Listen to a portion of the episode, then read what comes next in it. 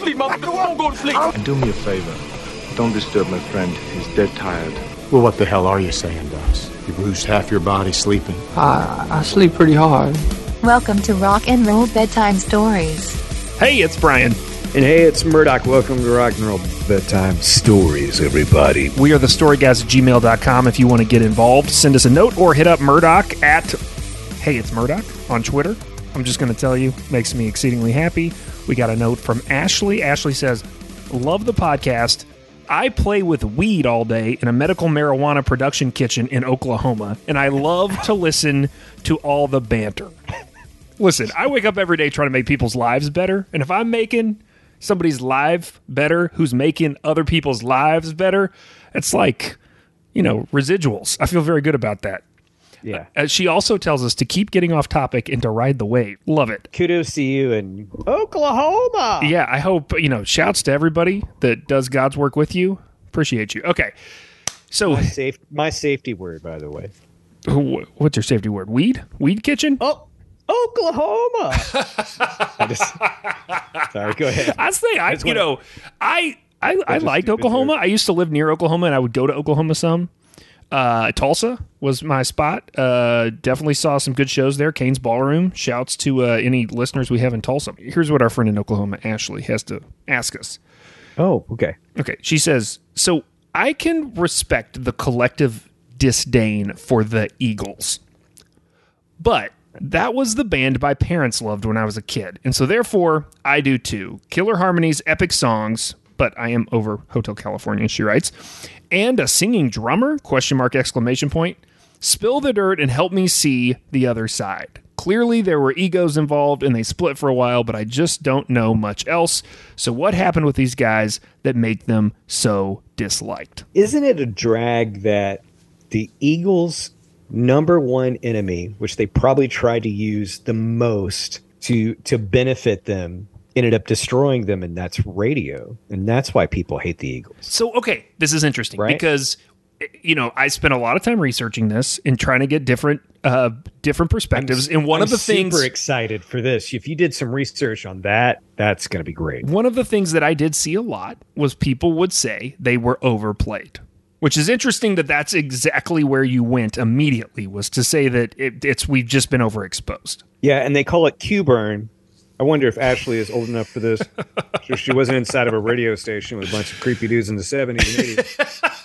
but so if you have a record, Ashley, and you're you have to stop it, you actually stop the motor on it, and you you scroll like scroll the record back on the needle so it goes right before the you know the music starts on the record. And a lot of times, if you play that record a lot, it would leave a little hole, and would, they would call that a cue burn.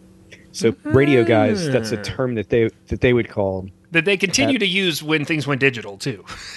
or just Very other funny. things and continue to call it cue-burn, even though there was actually a reason for calling it cue-burn when it was a record. Okay, so I, first let's let's let's clear this up. She sort of intonates that we have said we don't like the Eagles. Have we said that on this show? Do you dislike the I'm- Eagles? that has been said before on the show. I definitely Okay, think okay. so. And, and I think and I think it's come out because of either one of our experiences from work for sure. I know I have members of my family that don't like them, and that's probably it. But I also grew up the, with them like Ashley did, and sitting in the back of the car. You know, my dad wasn't listening to pop music or top 40 music. Like, my dad was listening to country radio. And so they had cr- country crossover hits. So you'd hear Lyin' Eyes and things like that, Oh, that. sure. Like, you know, just heavy. Yeah. So some of those songs, Tequila Sunrise, Yeah. I, I, I didn't know what tequila was for the longest time.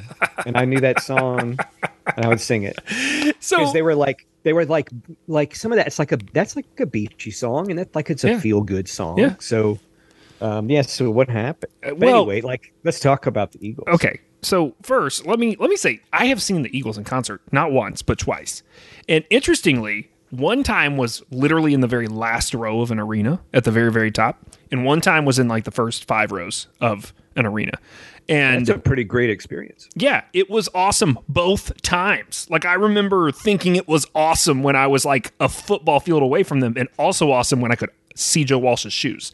Uh, it was really really fun. Uh, the second time, I got to go with my dad, which also made it fun for obvious reasons. Have you ever seen them live? Never seen them. No. All that aside, this is an interesting question because on first blush, it appears to be a query based in subjectivity, which is not typically what we do on this show, right? Typically, we are we are objectively answering questions. We are asking things about fact. So, if we're going to tackle this, what Ashley is asking us to consider, I think there's two parts, and one is: is there collective disdain for the Eagles beyond whatever you and I may be putting off, and then why might that be? So here's here's how I started the research. This was different than any other episode. I started the research by typing into Google, "The Eagles band sucks," and then I hit return, and I got seven hundred forty six thousand results. I, I want to hear this stuff. L- let me read you a smattering of the headlines. Okay, these are actually titles of articles. Quit defending the Eagles; they are simply terrible. Uh, Eagles, worst band ever? Question mark. Why the Eagles suck? Someone you know just wrote an essay.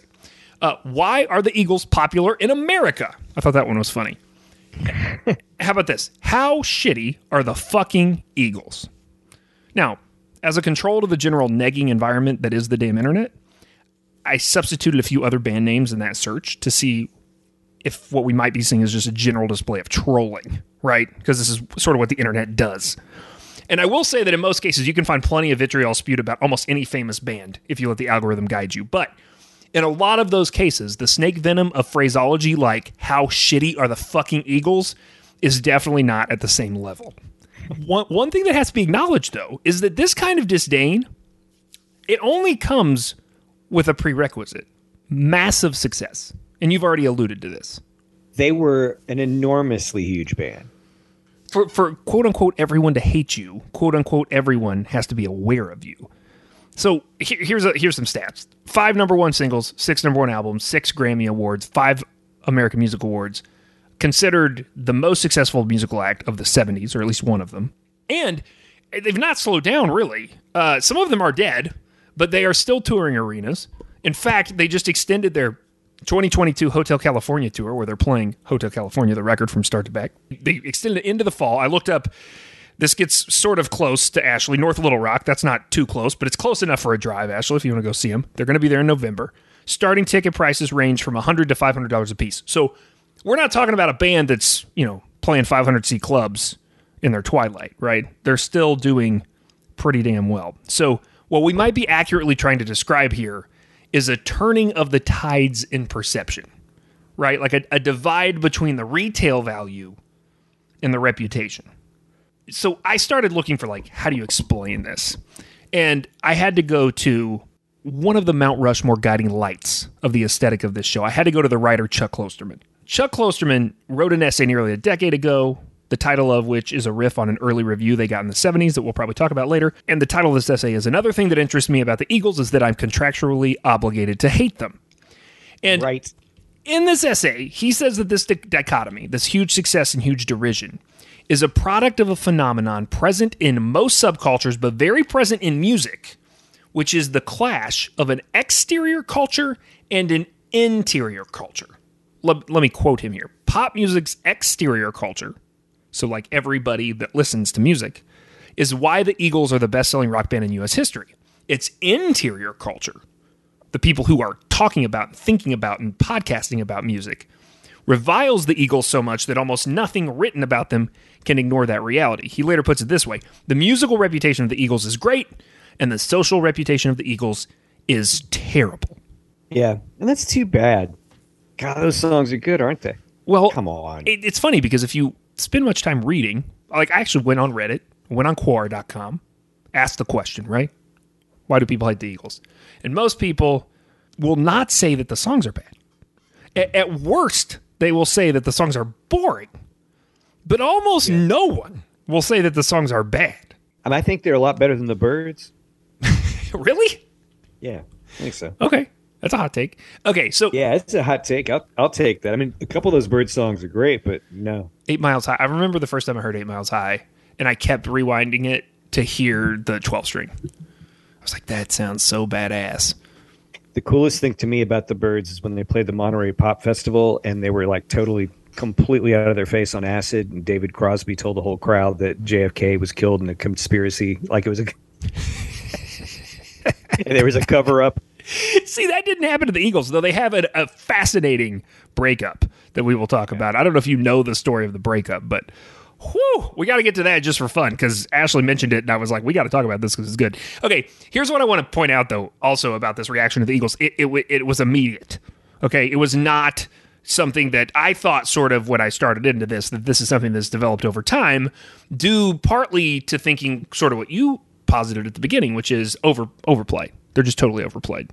And so we've been overexposed and that's why people now are turning against them. But that's that doesn't explain why immediately Gram Parsons says the success of the Eagles is galling.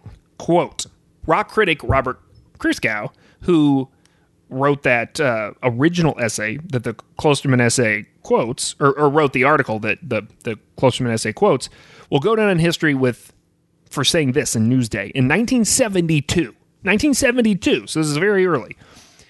Another thing that interests me about the Eagles is that I hate them. Do I hate music that has been giving me pleasure all weekend, made by four human beings that I've never met? Yes, I think so. Listening to the Eagles has left me feeling alienated from things I used to love. It's so weird. It's a visceral response. But the thing is, is that Glenn Frey, I don't think would ever start a bar fight. Well, He seems like a he- nice he's- guy. No, no, he's an asshole. We'll talk a little bit about that. Glenn Frey's an Oh, asshole, especially to the band. He's he's not nice to the other guys in the band. Uh, but we'll we'll, get there. Uh, You got to hear this breakup story. If you don't know the Glenn Frey breakup story, it's so good. Okay, Oh, I'm great. So- the Glenn Frey cassette, that solo record. So I, I oh want to man, hear the heat is on. I used to play that as much as possible when I programmed a hot AC radio station. That was like we weren't supposed to play it regularly. It was just in the library, and I would spike. That's another radio term. Now you got two. I would spike that in. That's when you put something into the playlist that's not supposed to be on the playlist. I would spike that in as much as possible because I love that song. Thanks for not playing Smuggler's Blues. No, I, I did- what that was about I did not play that much. until later. But anyway, right? So, okay. Ashley. Review. While the average person thinks Eagles make good music, that's the exterior culture. Musicians, music press, hardcore music obsessives, the interior culture, complicated feelings about these guys from the beginning. And so to explain that, it's important to understand the setting of this story. You have anything to say about Laurel Canyon in the 70s? I just think it's interesting that anywhere you could have a community where people can hang out together. a nexus of countercultural activity and attitudes in the mid to late 60s and early 70s becomes famous as the home to a bunch of LA's rock musicians. Here's a list Cass Elliot, Mamas and the Papas, Joni Mitchell, Frank Zappa, Jim Morrison, Carole King, The Byrds, Buffalo Springfield, Canned Heat, the band Love, Neil Young, Brian Wilson, James Taylor, Jackson Browne, Bonnie Raitt, Linda Ronstadt. Are you tired yet? Harry Nilsson, The Monkees, of course, The Eagles. So these guys not only are they seasoned musicians themselves, which we're going to talk about, they are part of a particular music scene. So all of their friends and all of their enemies, basically everyone they know are musicians. And I don't know, I mean, I actually do know. I know that you have been part of music scenes in your life. And you know the competition among a bunch of musicians. Who gets success? How much do they get? Do they deserve it? Did they sell out to get it? These are all constant concerns. And on top of that, this scene is born from the counterculture of the 60s. So, to be tame or to be seen as corporate, that's sort of a sin, right? Right. And that is not what Glenn Frey and Don Henley want to do. They want to rock, but some circumstances decide otherwise for them. And uh, here's what goes down. So, do you know, like, if there was, if, if we were using the vernacular to say that there is someone to blame for the Eagles, do you know who that person is? Gosh. Linda Ronstadt. Oh, really? I was going to think about what label they're on and who like made that whole. No, no, no, no, no. So they're all in Laurel Canyon, and she needs a band. So she hires Don Henley and Glenn Frey. They're they're already playing in the scene. They are in other bands, and they play in her backing band in 1971, Hired Guns. I mean, they are Hired Guns. That's not the name of the band, though that would be a cool name for a backing band. Uh, when Henley and Frey get the idea to start something on their own, so they're playing with her, but they're like, we sort of have a chemistry. Linda's not just supportive; she actually arranges for a flying burrito brother she knows named Bernie Leadon to join her tour so that the three of them can meet. They'll go on to recruit Randy Meisner, who had been in Ricky Nelson's band, which is hilarious to me for some reason, and That's crazy. and Poco. Poco. Yeah. So here's another thing: these guys are not high school talent show aspirants, right? They they clearly see the business end of this from the start, and they're good to go, man. And I think people hold that against them a little bit, right? Because it's a little calculated. Yeah, and and like I think you know it's it's one of those things where now this far out, like armchair quarterback from so many decades away, it's like were they being authentic or was like the gimmick that they were being authentic? We've sort of touched on this before on the show, I think, but there is this rock and roll wistfulness for a musical success story to not carry the stench of stacking the deck. We love a good tale of like, whoops, our passions were uncompromised and we accidentally got famous. But like, you know, musicians don't want to watch other musicians try. You know, it, it needs it needs to look effortless. And so when these guys are in this band and they realize they all have this pedigree and they all know some people and they are already doing okay and now they do better and better and better in the music business, yeah, that's you know, that's going to create some disdain. That's going to get people like Gram Parsons to to say that you suck. That's not surprising. Yeah, and you know what Gram Parsons to say you suck. Here's here's something else that I think annoys interior culture about the Eagles. The Eagles did not do themselves favors in terms of of not being annoying. Let me illustrate what I'm getting at by asking you a question. Do you call them the Eagles or Eagles? The Eagles. Well, so Yeah. Steve Martin tells this story in Born Standing Up about Glenn Frey because you know this is what I mean. There's all these connections, like they were hanging out with Steve Martin. Uh, Glenn Frey tells him he's working on this new group, and he's like, "I think I might, I think I might name it Eagles." And Steve's like, "Oh, you mean the Eagles?" And Glenn's like, "Nope, just gonna call it Eagles." And that has been a thing that's followed the band to this. I mean, I think they were arguing about it in recent history, saying their name is Eagles, not the Eagles. Right? Like when you see it on stuff, it says Eagles. It doesn't say Yeah, the Eagles. and that sort of general obtuseness. We've ruined it. so, I don't know. I mean, they're being this obtuse before the band is even formed, right? So that's just off-putting. So a third thing that I think interior culture holds against these guys is back to the sound that they popularized. This is the thing I kept seeing over and over, even in in recent posturing about oh the Eagles suck. Is this idea that yeah the the songs aren't bad, but they're boring. They're too perfect. Now, country rock is not necessarily new at this time, right? We had Buffalo Springfield, Meisner came from Poco. There's a precedence for the sound, but as I said, this sound is not what Henley and Frey had in mind when they got together. They actually wanted to do a straight ahead rock and roll band. And so they were like, here's what we do. We're going to start this project. We've got Linda's blessing. We're going to hire Glyn Johns, recording engineer for everybody in rock in the late 60s. Stones, Beatles, Zepp, Dylan. Zeppelin. Yeah. Same year he works with the Eagles, he co produces Who's Next. Right? So this is the guy you want for rock and roll cred. Here's the problem Glyn Johns doesn't think the Eagles rock. He actually turns down the job two times. And then he gets called back and he hears them do harmonies and he's like, okay. Light bulb comes on. He's like, maybe these dudes can do uh, country. So he doesn't want Glenn and Don cranked up front, which is sort of what they want. He wants bass and banjo. He wants to make them twang. So Glenn Frey will say later, and I apologize for this quote because it does not hold up in 2022. It was said in the 70s. Yikes. Johns was the key to our success in a lot of ways. This is Glenn Frey. We just didn't want to make another limp wristed LA country rock record. Yikes. This tension between who Henley and Frey are versus who they want to be or how they want to be perceived by their peers. I think this is going to drive both some of the pretentiousness and the struggles that define this band for most of their career.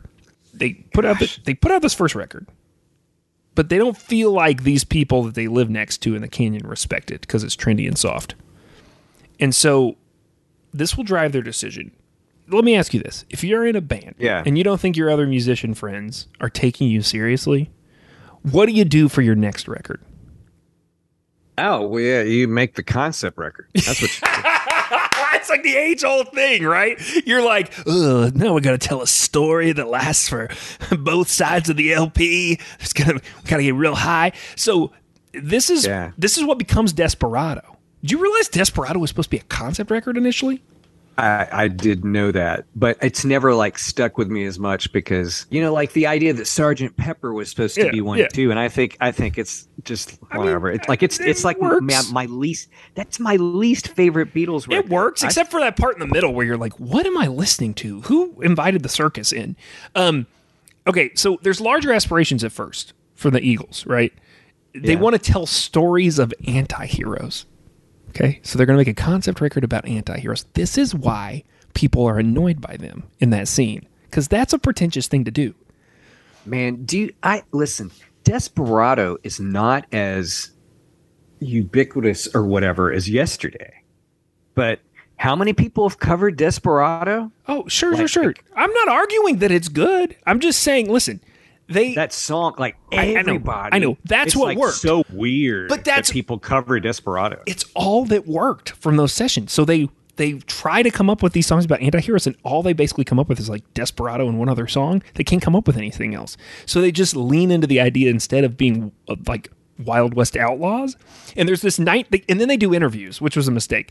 There's this 1973 interview quote from Glenn Frey where he says it has moments where it definitely draws some parallels between rock and roll and being an outlaw. Outside the laws of normality, I guess. I mean, I feel like I'm breaking the law all the time. He said that to a music outlet. i feel like i'm breaking the law all the time i wish i could say that that'd be awesome Later, Henley's going to say that that this was their supposed to be their quote big artistic commentary on the evils of fame and success with a cowboy metaphor. And then he says, quote, annoying. the metaphor was probably a little bullshit. We were in LA staying up all night smoking dope, living the California life, and I suppose we thought it was as radical as cowboys in the old west. oh my gosh But despite their best efforts to be pretentious and earn respect, this album doesn't really do it for them. And so the guys get rid of Glyn Johns. Then they make an appearance at the California Jam Festival in 74. That gets them some national TV exposure. They take on some new members. Don Felder, he joins. Joe Walsh joins. And the One of These Nights album comes out in 75 and they explode. End of the year, they're on the front of Rolling Stone. You know who writes the piece on Rolling Stone? cameron crowe i was gonna say it's not hunter s thompson No, no, no. Cameron Crowe. that's great Here's some quotes. It's not just a high school game anymore. It's a fucking business, an occupation. It's a profession, and it's fucking hard. I'm sure 9 to 5 is just as trying, but their one advantage is that they can leave it at the office. This is a 24 hour a day trip. It's like cramming 60 years into 28. That's Don Henley. World weary Don Henley, who is not yet 30. Uh, here's Glenn Frey. Quote, but that gets boring and unfulfilling too. There are days when I drive to the office, drink a cup of coffee for an hour, check the mail, watch Ir- Irving Azoff kill on the phone, get existential anxiety, go to the cock and bowl to eat, drive to the dry cleaners, drive back to the house, roll a joint, look out the view, and wonder what's going to get me up to do what I want to do next. That's the whole premise of the song After the Thrill Is Gone. Where is my next stimulation? Oh my god it's so ridiculous Oh, it keeps going. It keeps going. Cameron Crowe for the win. This might be the best thing he's he he did, even even beyond almost famous. Vanilla Sky shouts. Okay. Uh where is the next dream now that you've got this one? Says Don Henley. We were talking about this with Clive Davis the other night and said something. He said something that really stuck with me. Listen to him name drop. Uh, once you get comfortable, once you get most of the things you've always wanted, your universe becomes defined into a little square. Eventually, you get to where you don't know what the fuck's going on outside your own little rectangle. It's like I got up the other day and I took my slide projector in to get worked on, and I got my camera repaired and the car washed, and I got my cassette player fixed. Then Don Henley shrugs. It took up the whole day.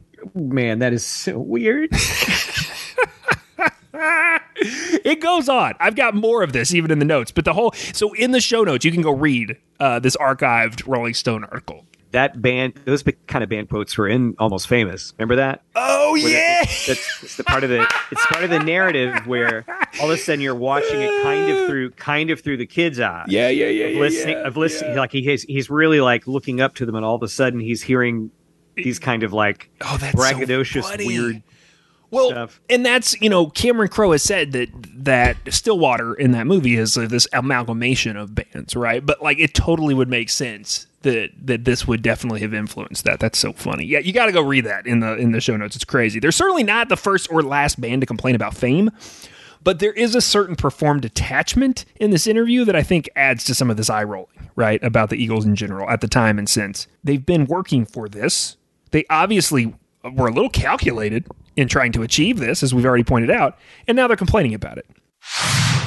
The show is brought to you in part today by Our Brains Hurt. If there is one thing that Murdoch and I love, it's punk rock. You've heard us talk about it a lot recently on the show.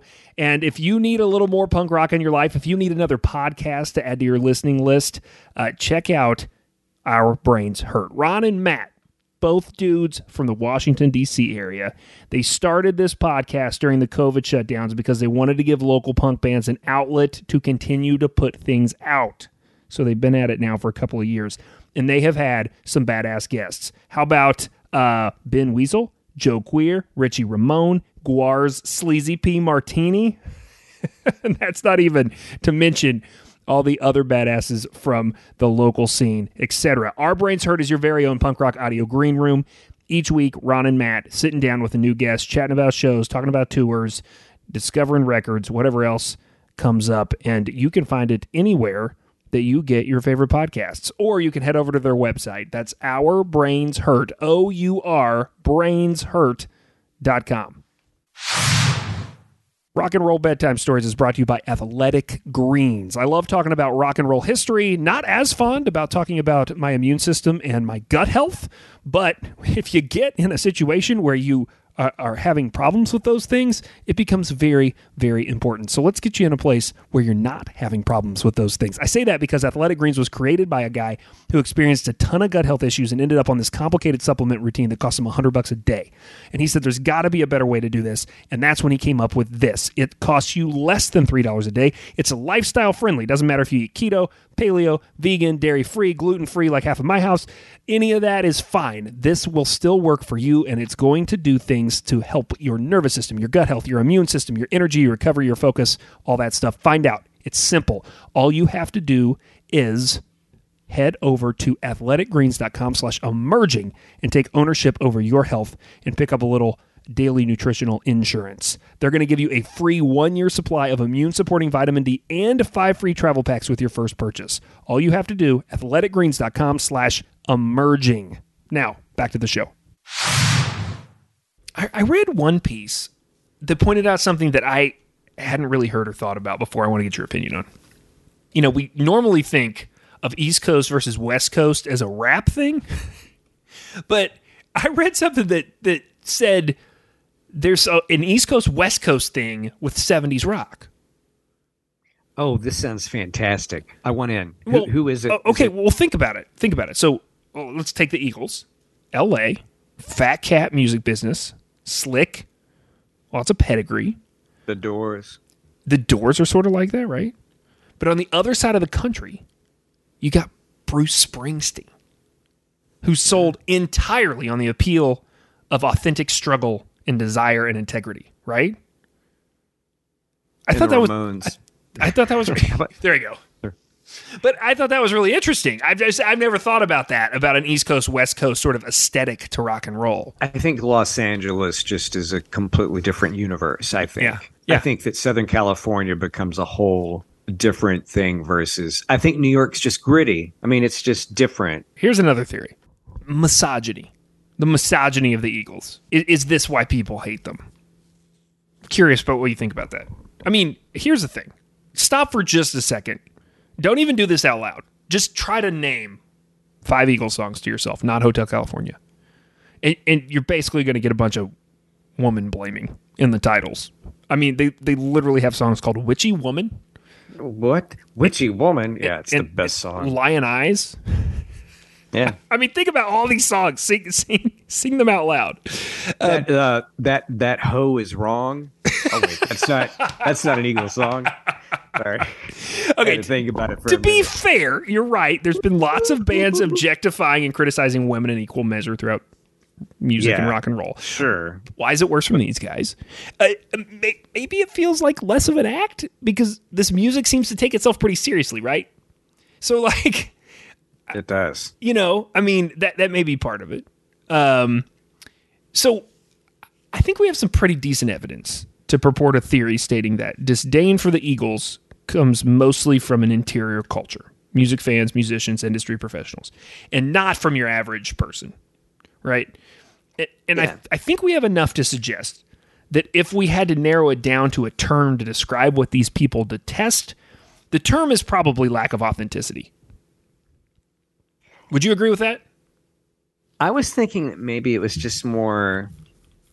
Well, I think boring could be a big thing, a big factor, and then the other factor being that, you know, I, I don't know. It just feels. It feels calculated.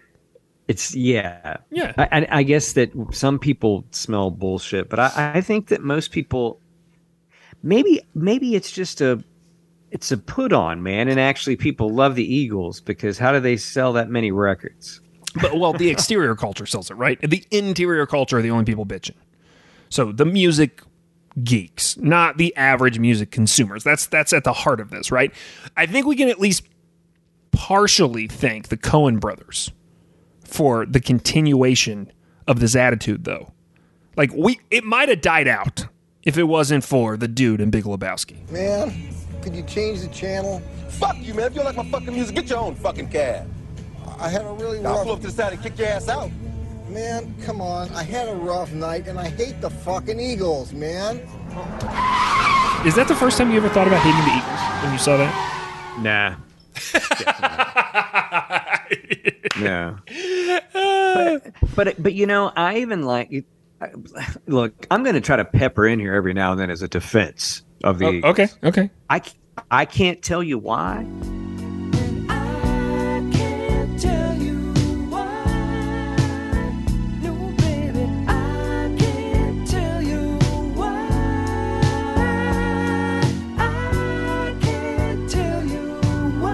Come on, man. That's a great song. I'm not blasting the Eagles. I'm trying to examine this phenomena of a I'm- of a classic band who sells millions of records and still sells out arenas, and why there's an attitude that they suck I'm among just some being people. a dev- I'm just being a devil's advocate in a very tactical way by reminding you about a couple songs. well, listen, I also like you can you can oh. lump my boy Jackson Browne into this. Jackson Browne is a heartbeat for me, man. Like I love some JB. I was gonna name one of my kids after a Jackson Browne song. So, like, I, I've like not brought him in because it overcomplicates the story, but love me some Jackson Browne, and he's a big part of this story. Now, the other thing that I think has continued this attitude, right? So the Big Lebowski brings it back into pop culture, but the other thing that sort of kept the Eagles on people's shit list is frankly the Eagles, namely Don Henley. Let me give you some examples. This one's old, but classic. During the three years of intensity and insanity that were the making of the album The Long Run, I'm reading from a piece here. Don Henley is said to have composed a long memo to the recording studio manager informing him of his displeasure that the lavatory paper in the toilets came off at the bottom of the dispenser and not at the top. Quote, Oh my! A a memo. if it was meant to come from the bottom, the memo allegedly read, quote, then the little flowers would be printed on the underside of the paper. Oh my gosh, this is so amazing. Now, this is part of the more more of the lore because and we haven't really done this like breakdown of their career all the way through, but they basically hit this like amazing, amazing pinnacle, apex mountain in uh, with with their uh, Hotel California album, and then they are all of a sudden in this uh, this headspace where they have to do something as good. And that's when they go to try to make the long run. And the long run becomes this classic breaking apart of the band period of like 3 years where they can't they can't get it right. Like they can't figure out how to make the follow up to Hotel California. And so this is during that period. And basically, depending on what you read, Henley sort of loses his nut during this period, right? Like he just he's becomes a slave driver. He's rude. He's ugly to everybody. Um, and he's like losing his mind trying to duplicate the success of Hotel California. That's maybe the romantic way of explaining it, but that comes from that. There's a lot more though. I mean, have, have you ever heard a crazy Don Henley story? You want to insert here? Oh my gosh, yeah, yeah, yeah, yeah, yeah. I wanted to sit, tell you like it right at the very beginning, but I knew I would blow it. Okay, here is my Don Henley is a jerk story. So my ex sister in law, Oh, this is like personal. Yeah. Oh yeah. This oh is my a god! real. All right, go for a- it. I thought you were going to be like, I read this thing once. Oh no, this is your your ex sister in law. Bro, Yeah, so bring it. So it's my it's my brother in law, my ex brother in law, his sister. If that's counts, I don't know. I guess whatever. Maybe that isn't my sister in law. My ex brother in law's sister. You're sounding real Tennessee right now, dude. This is good. This is this is the brand. Listen, listen, they might have been related through marriage. I don't know. Yeah. But so Kissing um, cousins. So so she worked at Morton's of Chicago and Nashville, Oh. and and Henley was there with a, a part like in a private room, and he had ordered this incredibly expensive shot of vodka. Oh yeah, hell yeah. just a shot of vodka. Yeah.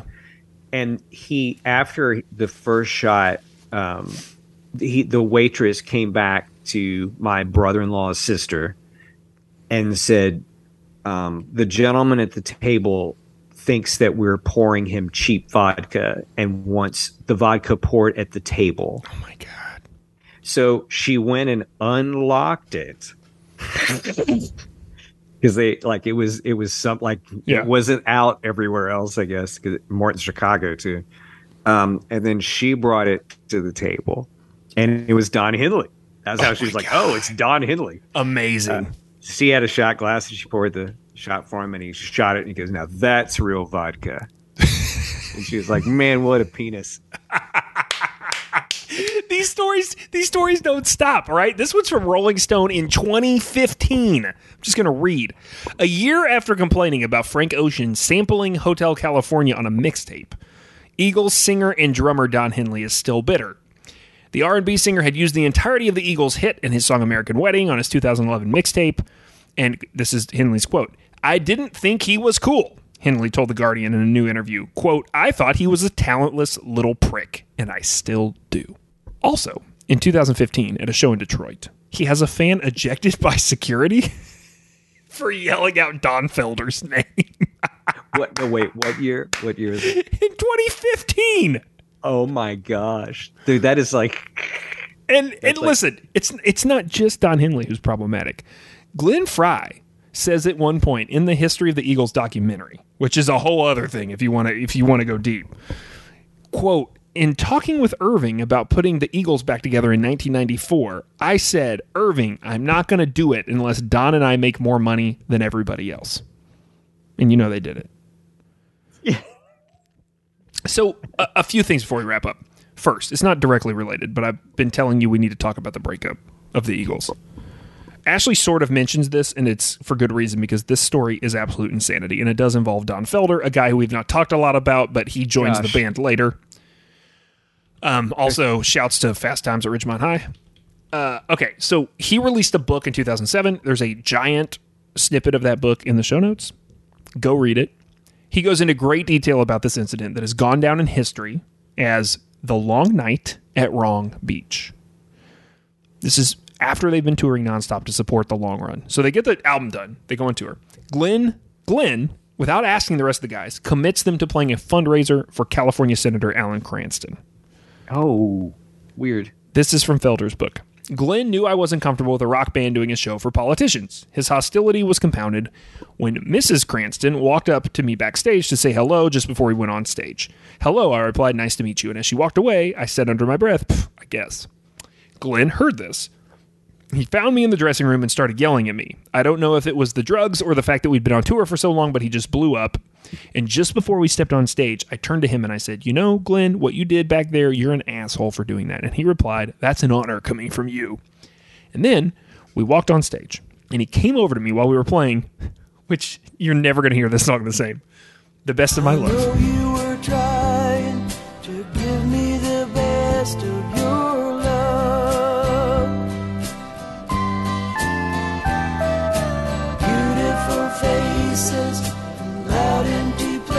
Places.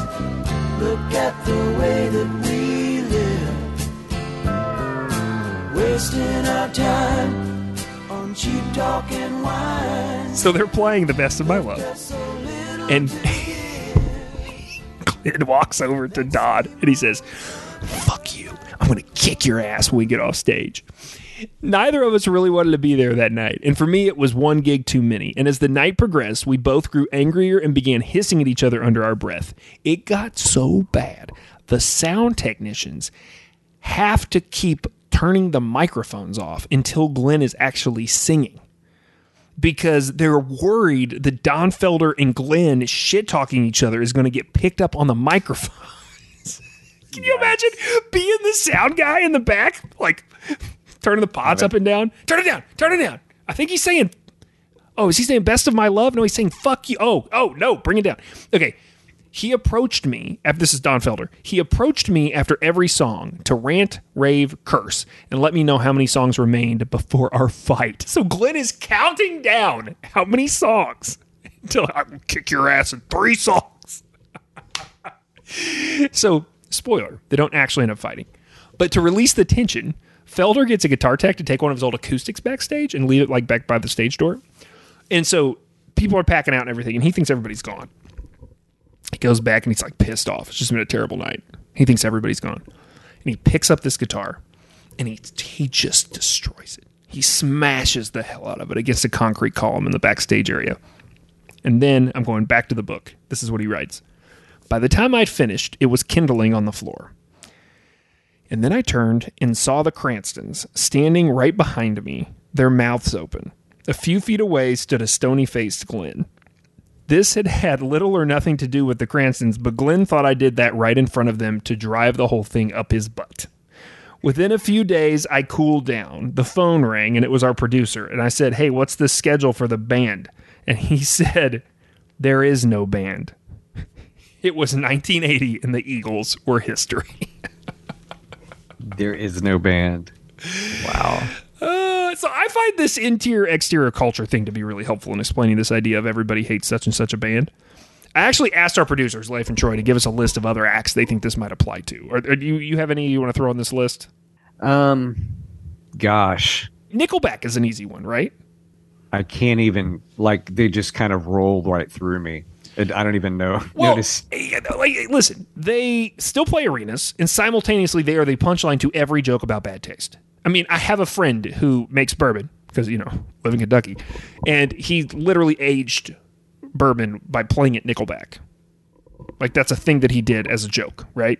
So like that happens, but if they come to your town, they're going to sell eight to fifteen thousand tickets, right? they they can bring it, man. They can sell lots of Okay, tickets. okay. People Others, like others on this list: Creed. Yeah, we can go all day on Creed, man. Hey, did you ever see this the clip of Scott Stapp when he was on the poker show that Howard Stern's wife hosted? Mm, you I- said a I lot of thought- words. No. he was he was drunk on TV. It was like cable, and it was a Oh. poker show, and and it was he it was a straight to rehab after the television performance. I mean, is that is he this had. just another excuse, like fifty episodes on, to play the uh, Marlins Will Soar song again on this show? I know I've changed people's lives by playing that on this show before. Let's play ball, it's game day. We want strikeouts, base hits, double plays. Take the field, hear the roar of the crowd. Come on, Marlins, make us proud. Come on, Marlins, make us proud. Keep hoping and dreaming. I'm just saying, we're not doing a Creed episode. but keep going. Who else is on? Uh, I mean, Nickelback, uh, here's here were some Nickel Creed, suggestions. Yeah, Nickel Creed. Nickel Creed. Uh, you- I- uh, Coldplay, because that's that's one that I love. But I do hear people shit talk Coldplay. Yeah, you're a Coldplay person or a Radiohead person. Like there's, No, I don't. two I don't think. I don't think you have to be one or the other. Here's a couple more. Matchbox Twenty. I remember people making fun of Creed, Nickelback, and Matchbox 20 at this karaoke bar one time, and it was very difficult to take those bands seriously after that karaoke experience 20, 20 years ago. I wanna push you around. here's one that I think is coming back, uh, especially after last year, and we did an episode about these guys. But Limp Bizkit. Yeah, yeah. People love them or hate them. Um, some people and some people think that they're the cause of the sexual assault that happened at Woodstock '99. Yeah. you know, it's Yeah. they, they have that on them forever. I Yeah. guess. Uh, one more. John Mayer. How do you feel about John Mayer? I guess I purposely have not followed him as much, but I the thing I don't the ladies hate John Mayer because he's a butthole. Like, did wasn't he like not nice to Um, Taylor Swift or what? Like, yeah, who wasn't there like some other st- There, weird stuff? listen, there have been a lot of good-looking men who have not been nice to Taylor Swift, according to Taylor Swift. So, I mean, I don't know if that pulls you off the list all the way. He's he's been a little weird, John Mayer, just in the way that he's interacted and reacted over the past few years. But I feel like he's still doing okay with the core demo. I don't know. Um, I'm, interested in your thoughts on this, though. If, you, if you're listening and you, if there's somebody who you think the interior exterior concept really applies to, uh, hit us up. It's we're the story guys at gmail.com. You can uh, leave us a message wherever you listen to the show. You can just hit our website too, we are the storyguys.com, and you can tweet at Murdoch at Hey It's Murdoch on Twitter. What, what do we need people to keep doing until next time? Keep telling stories.